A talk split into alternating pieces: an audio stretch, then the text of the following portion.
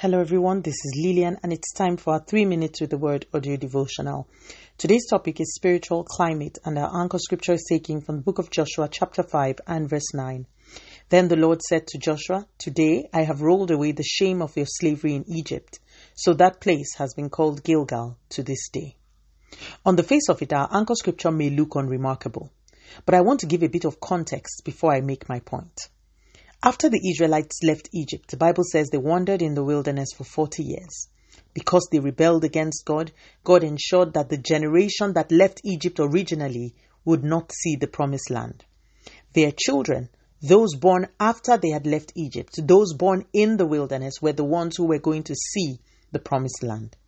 Now, after the first generation had died, the Bible says that God gave Joshua a command to circumcise all the boys that were born after they had left Egypt. Joshua did this and listened to what God said Today I have rolled away the shame of your slavery in Egypt. Some versions say, I have rolled away the reproach of your slavery in Egypt.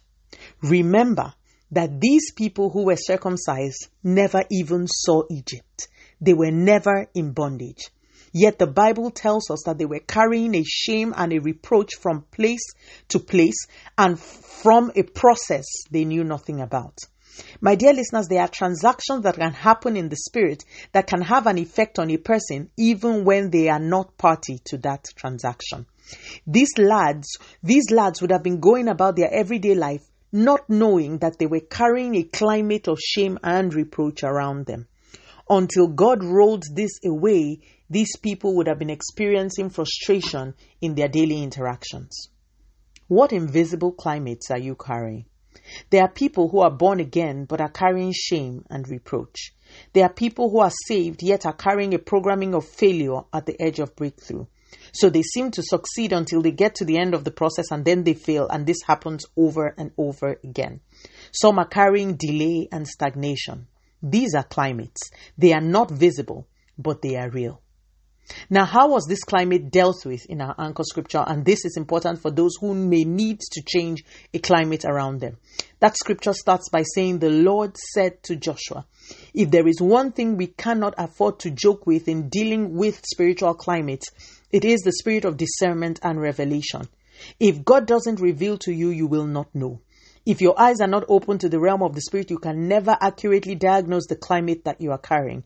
Yet, such climates can have an effect on the trajectory of your life. But once you can diagnose and obtain an instruction, the climate can and will be put away. Let us pray. Father, in the name of Jesus, thank you so much for your word. Lord, we ask for the grace to see in the realm that matters. We ask, oh Lord, that in your mercy you will reveal to us the secrets of our destinies and give us the specific bespoke instructions we need to reverse any contrary climate around us. Continue to take all the glory, Almighty God. In Jesus' mighty name, we have prayed. Speak to you again soon. If you were blessed, please drop me a line on audiodevotional at yahoo.com on or on our website at www.3minutesaudiodevotional.com. You could also follow us on Facebook, Instagram, YouTube, and Twitter at 3 Minutes Audio Devotional. Remember, wrapped up in God's Word is all you need for your change to come. Love you and bye.